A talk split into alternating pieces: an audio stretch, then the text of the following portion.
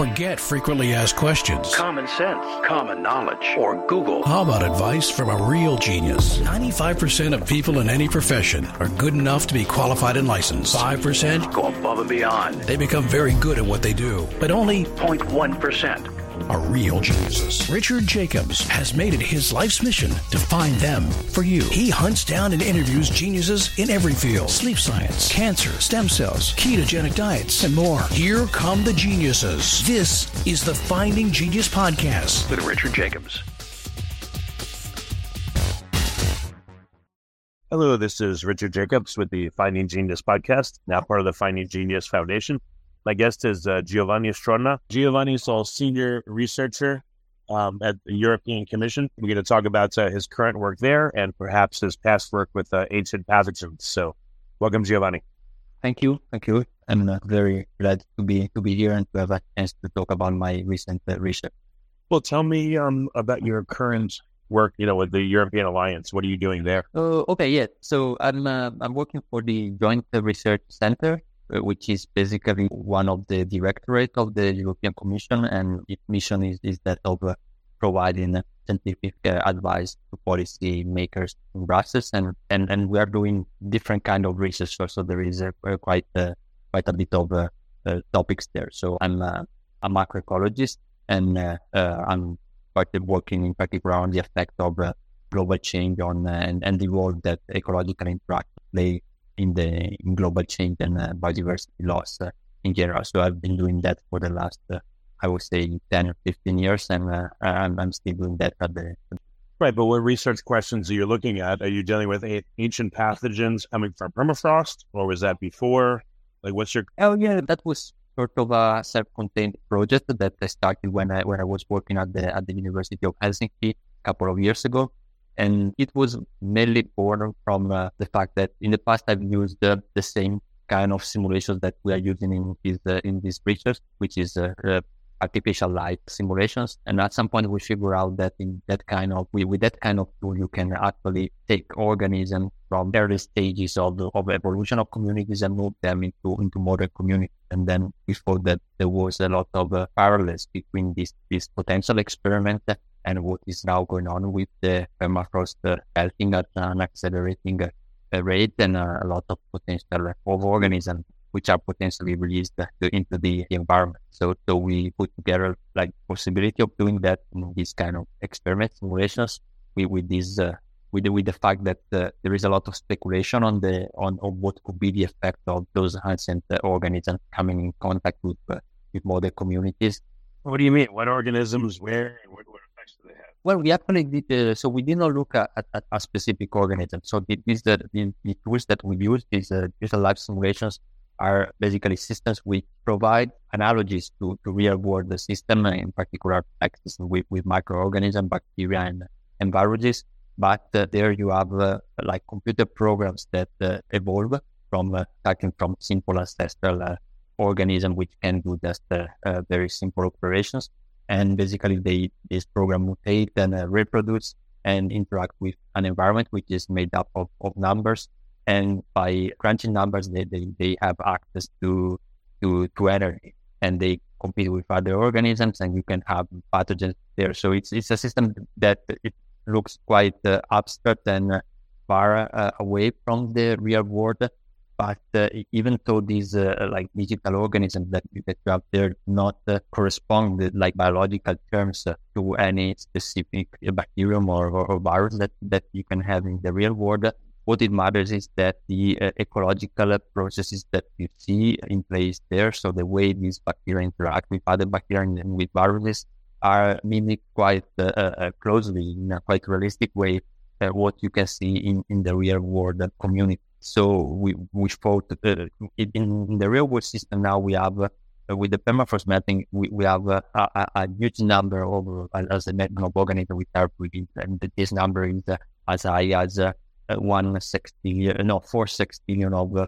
cells uh, uh, of bacteria and uh, viruses which are which enter the, the environment uh, just in the northern hemisphere uh, each year which means uh, four uh, by uh, per ten by ten at the, at the power of twenty one. So it's, it's a number of uh, higher than than all the stars in the in the galaxy. So it's, it's a huge. But what pathogens are in the permafrost? What has been sampled and observed? What's there and where? Yeah, well, the, the, the fact is that we, we actually so so the, there are studies that that have looked uh, and that have managed to to isolate uh, different uh, kind of viruses and bacteria which are uh, like very far away from from, the model ones and, and very different. So there are, but uh, there, there there is no like we, we cannot say that they cannot find necessarily viruses uh, that uh, correspond to that that can cause particular disease or or, or that are identical to the model one. Even though there are there were examples, for instance, where you had like anthrax, some cases of uh, Uh, anthrax from uh, carcasses of uh, animals in the ads, but that's of course we are talking about like more recent uh, pathogens that can came in contact with, with the model community. Uh, as far as concerns the, what can come from the permafrost, the problem is that we actually do not do not know, and that that's why we actually made this study. So there is, so we know that there's a lot of microbes that are trapped in ice and there are uh, there have been a lot of studies that uh, uh, well not not a lot but quite a few studies that have, have tried to revive some of those organisms in laboratory conditions and it has been shown that at least some of these organisms which have been trapped there for, millennia will be uh, viable. And uh, I'm talking mostly about bacteria and viruses, but like there was, for instance, one uh, one study that was published basically the same the same day that, that our paper about time traveling fatty was published, where uh, in, in, that study they, they were actually able to revive uh, uh, an ancient nematode from uh, the Siberian permafrost, and that, that nematode was 48,000 years old. And a nematode is, is, is a multicellular organism, is, is a is a roundworm, so it's it's even more complex than than, than bacteria and, and, and viruses. So there is the possibilities that uh, all this diversity which is trapped in ice is not just as they're uh, dead, but but can also come alive uh, again when the when the permafrost melts. So the first question we have to to answer there is not necessarily uh, whether there is a, like a new coronavirus trapped there or something that we might uh, which we might fear, but also whether or not this organism could survive in the model communities. And that question is not just about uh, reviving things in, in a lab but uh, it's also an ecological question because, of course, if you are a pathogen, you need to find a suitable, uh, like immediately suitable host, and then you, you need to, to reproduce to, to a degree which permit uh, you to survive, uh, not just an, as an individual, but as, as a population and to persist in the communities. And today, there has been no, after hours was the first study that tried to tackle this, uh, uh, this, this problem, this question directly. So, and, and we actually found that surviving for this organism in the modern community is quite a common thing. So even though those organisms are ancient and are uh, somehow separated by a long evolutionary uh, and co-evolutionary time from the, the modern host that they can infect, these ancient viruses can can, can survive, can find a place, can reproduce, can stay into the uh, community. But uh, that the second question is, uh, if these organisms are able to survive, what would be the, their impact? And before like jumping to what could be like the, the impacts for human health or, or also for, for like producing uh, outbreaks, which was, uh, of course, one of the uh, one question that the media were quite interested in. The first first question is uh, whether they could have some ecological impact on the microbial community that can uh, invade. And we, we found that uh, also this is, is, quite rare. So in like in 3% of our simulations, those pathogens became uh, dominant in the modern community. So they, they became more abundant than the modern virus. Before we continue, I've been personally funding the Finding Genius podcast for four and a half years now, which has led to 2,700 plus interviews of clinicians, researchers, scientists, CEOs, and other amazing people who are working to advance science and improve our lives and our world. Even though this podcast gets 100,000 plus downloads a month, we need your help to reach hundreds of thousands more worldwide. Please visit findinggeniuspodcast.com and click on support us. We have three levels of membership from 10 to $49 a month, including perks such as the ability to see ahead in our interview calendar and ask questions of upcoming guests, transcripts of podcasts you're interested in, the ability to request specific topics or guests, and more. Visit findinggeniuspodcast.com and click support us today. Now back to the show. What, what kind of pathogens and how would they be picked up would they volatilize in the air? I mean, have you tried to culture any of these pathogens? Like, what what are they? in addition to modeling? In, in our modeling, you mean, or, or in the real world? So what have you have you been able to sample and look in the real world and see, you know, again what no, strains are there? I mean, there was no, no, no, but no, no. I mean, our, our study was was just modeling study, so we did not take any any any sample. So so we we was just so our simulations are, are somehow uh, limited to to our in, in silico system. But there are other studies where uh, by by other scientists where they have uh, tried to, to isolate those, like as I said, viruses and bacteria and also other uh, multicellular organisms from uh, trapped in ice and the permafrost. And sometimes they found something interesting, like they found the giant viruses, uh, instance, so viruses very different from the from the model ones, also from a morphological perspective. But as for our study, as I said, our main goal was that of uh, looking at the ecological mechanisms which can determine whether or not this organism can survive. And as I said, we did that not by using the uh, real world organism because that would be uh, actually an unfeasible or, or, very difficult to, to be done in the in the real world. So so to give you some uh, uh some numbers, so what, what we did was we we simulated 100 different uh, environmental settings with uh, different amount of resources, which might be which might mimic like different kind of environmental scenario with, with more or less uh, resources available for those microorganisms.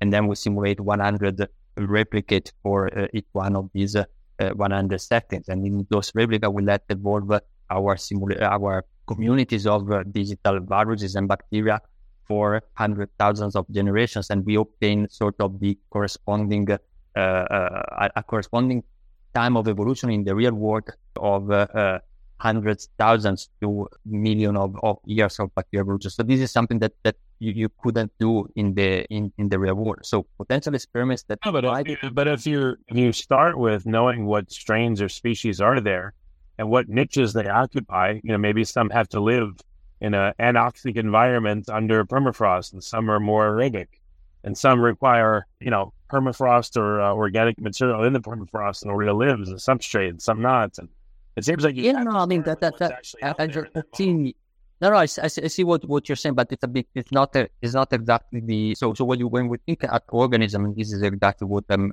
I'm doing uh, in, in, most of my research, not not just in in this uh, in, in this specific topic. It is not just so so you can for sure you can you can take a, a single organism and you can uh, uh look at the, what are its uh, its requirements, its, its ecological needs, and you can determine whether or not it might be able to survive in certain conditions. This is something that, like, when scientists try to revive this organism in laboratory, they, they, they have also uh, chances to explore uh, what would be the conditions most uh, favorable to survival of this uh, organism. But that part is not what determines the uh, whether or not uh, it's in the real world. The ecological niche of one species is of course important, but it's sort of the minimum set of conditions in which the species can survive. But then whether or not the species will uh, will be able, uh, like a pathogen, will be able to be successful or to spread or to spill over to, to other species or create big outbreaks is not just the results of the features of the pathogen, but it's the results of how the features of the pathogens interact with uh, complexity uh, and, and, the diversity of the system in which uh, that pathogen lives. And in, in, this very peculiar setting where we have ancient pathogens which are released from the which came in contact with, with model communities and where there's been a, a very long-term uh, evolutionary isolation between the pathogen and the model community, then uh, the main question is not uh, about which condition could permit the, which environmental condition could be favorable to the survival of the organism, but uh, is uh, related to how the organism, uh, the, the, the ancient virus will, will cope with the modern organism, or and specific, and most importantly, in terms of the uh, relationship, uh, relationship of, of immunity between uh, the host, uh, the, the pathogen and the, and the host. So you can have different scenarios where, for you can imagine a scenario where the, ho- the uh, modern host have been separated uh, for enough time from the ancient pathogen that they have lost the immunity that they might have developed in the past towards the same ancient viruses. And this, in that, that setting, you might, those hosts might be actually very vulnerable to the to the new to the to the ancient pathogen, and and so the ancient pathogen can then uh, thrive and maybe kill uh, the modern host uh, or and create big damages to the to the modern communities. But you might have also have the opposite situation where since these uh, modern pathogens have been already exposed throughout their evolutionary history, of course, to the, to the ancient viruses, they might have already sort of developed immunities towards them. So in that case, they, they might still have defenses and, and that would uh, uh, prevent the, the pathogen to. Right, but we have, we have zero idea. Yeah. What in the modeling, do you have an organism? Do you have a pathogen? Or what is the modeling just purely mathematical? Or what does it look like?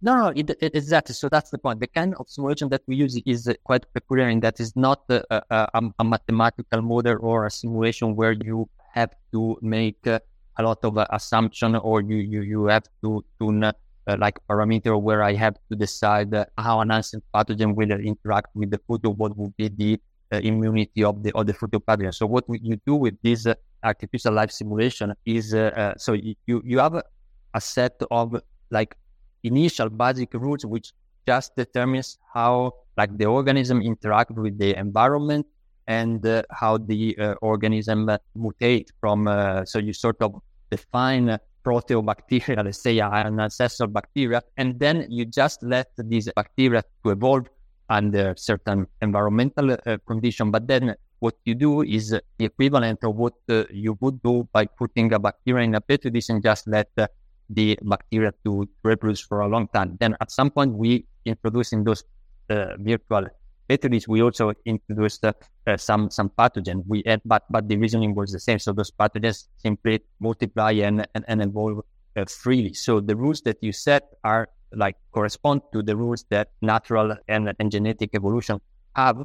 But all the rest that you observe in terms of uh, ecological uh, processes and the evolution of immunity and uh, eventually the, the, the, loss of immunity by the host uh, or the extinction of, of, species and the emergence of complexity in those communities are all emergent properties that you do not control, you just observe them. So what we did was setting up this experiment and then letting them develop and in, in those experiments. So, so try to, to explain them. We started with one ancestral virtual bacteria and, and, and then and one ancestral virtual pathogen. And we let them interact and evolve. And those bacteria and pathogen differentiate uh, throughout evolution into different species and uh, make uh, uh and create in the end complex communities with uh, a lot of different kind of bacteria and a lot of different kind of, of uh, viruses. And as I say, we had not control on how those communities evolve. Was sort of a natural process similar to what we would obtain if you had uh, hundred thousands of years of uh, experiment in a, in a, in a petri dish. And then at some point, and of course, since you run those simulation in the computer, you have also, you are not controlling what happened, but you can record information and store information at the, every single uh, time, time step. So what we could do in the simulation was uh, coming back some to community in the past and pick up some of the ancient organism and transfer those ancient organism into the corresponding modern communities that, that we had uh, evolved. So, so this is the kind of experiment that we did. We evolved for a long time those communities, and then at some point we pick up some of the ancient viruses and we move them into the modern uh, communities. And again, uh, we did not make, uh, uh we, we just sampled random viruses, random ancient viruses, uh, and, and we put them uh, randomly into into their their modern community. So so we really simulated as close as possible, of course, in our simulation what could happen if you have like the permafrost melting and some random virus from the uh, from the past at some random moment coming in contact with some uh, modern communities. And again, then at that point we we we tried to uh, look at what was the effect of those uh, mix up of uh, ancient uh, viruses in the in the modern and, and, and the modern organism in ecological terms. So again, since we were simulating things uh, in the computer, we could run in parallel simulations where we uh, actually move the organism from the past communities, the uh, viruses from the past communities to the modern ones, and those we can call them the invasion experiments and control experiments where we let the communities to continue to evolve without any intervention, so without any uh, invasion of viruses from the past. And by comparing these layers of control experiment with no invasion and the experiment with the invasion, we were actually able to quantify the potential effect in terms of the different, the observed difference in diversity in the communities where we had the invasion of the of the virus compared to the community where we had no invasion. And what we observed at the Yeah. So and what we said at the end of those experiments was that in, in most cases, the, the, there was not much difference in the in the control experiments compared to the, those where we moved the invader. But in a few cases, we had actually quite dramatic changes. So the diversity of the experiment where we uh, had the invasion of uh, viruses from the past was in some cases 30% less than the diversity of the uh, control experiment. So in those cases, the uh, a single ancient uh, uh, virus strain uh, reduce the diversity of the microbial communities by 30%. Yeah. So, so, so this is what, what we, what would be. Okay. All right. I got it. Okay. So where, where is the modeling going to go from here then? How is this going to get used in the real world? So, so what kind of inspiration you mean you, we, we can take from these, these results to set up a real world experiment? Is that, that the question? Right. Or what would be a change made uh, based on these results? Well, okay. Yeah. Yeah, I mean, well, takeaway message from our result is that the, the ancient viruses from the past can uh, create uh, dramatic uh, ecological change. It, even if uh, if this was uh, uh, somehow rare in our simulation, then you have to to think at this this rarity in the perspective uh, uh, of the, the, huge number of organisms that are released every year. So we simulated just one invasion by, by one virus. But with what is happening now is that you actually have a runoff of org- a continuous runoff of uh, organisms since the, the permafrost is, is melting at uh, amazing rate and uh, models predict that we might uh, lose more than 40% of permafrost by, by the end of the century. So that means that what we so in our experiment, we basically demonstrated that these organisms might not only survive, but they may, might dramatically change the diversity and the composition of the bacterial community which are there. So the, all of these, I understand, might, might seem quite absurd, but the concrete implication of this is that uh, since the permafrost has been already melting for, for some time and, and is melting faster and faster, we, we might already have a, a huge amount of novel ecological settings, so novel ecological uh, microbial communities modified by the presence of the of these uh, ancient pathogens, not just because of the presence of these pathogens, but also because of, of their impact. So they're not just different because those pathogens are there. So we just we do not have just the addition of these uh, pathogens, but we have actually the addition of these pathogens plus their effect their, their, and, and the changes that they create in the novel community. So we might have the, all these, these novel microbial community. And this what in the end, and, and this is why we mentioned the potential uh, risk also for, for, for human health. So whenever we create this kind of novel ecological settings, we also create novel uh, emerging risks because we can have, for instance, uh, uh novel risks of behavior of those viruses to animals and, and potential uh, emergence of uh, zoonotic diseases. And the fact that the release of ancient viruses is somehow random and it might be, of course, different in different regions. Might also means that we, we might have not just like the same novel setting emerging here and there, but we might have a, a very large set of very different novel ecological. And each one of those novel settings might might be associated to different risks, to different possibilities. So it's like we are creating a large set of potential sort of uh, natural laboratories where ancient viruses are interacting with uh, modern uh, bacteria, creating potentially novel uh, elements of risk. So what our study shows is the ecological mechanism and from and clearly from some theoretical perspective, but it's also provide quite strong evidence that the ecological risk and the potential extension of this ecological risk also to other kinds of, uh, of threats, also to, to humans, might might, might be real. So, so what we hope with our study is uh, to actually encourage uh, scientists to have uh, a closer look at those novel ecological uh, settings and to study them not just in terms of uh, like single organism. So it's of course interesting to know that we can revive uh, an organism which is 50,000 years old. That that's clearly right. Okay. How can people find out more about your research? Where can they go? They, they can they can have a look at. Uh, I I have a, a ResearchGate uh, page where my all my research is uh, is available.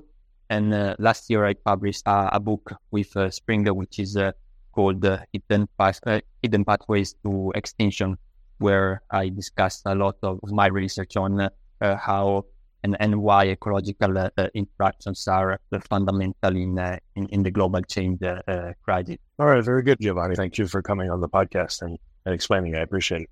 Thank you, thank you so much. It was uh, was really nice to have this opportunity. If you like this podcast, please click the link in the description to subscribe and review us on iTunes. You've been listening to the Finding Genius podcast with Richard Jacobs. If you like what you hear, be sure to review and subscribe to the Finding Genius podcast on iTunes or wherever you listen to podcasts. And want to be smarter than everybody else? Become a premium member at findinggeniuspodcast.com. This podcast is for information only. No advice of any kind is being given. Any action you take or don't take as a result of listening is your sole responsibility. Consult professionals when advice is needed.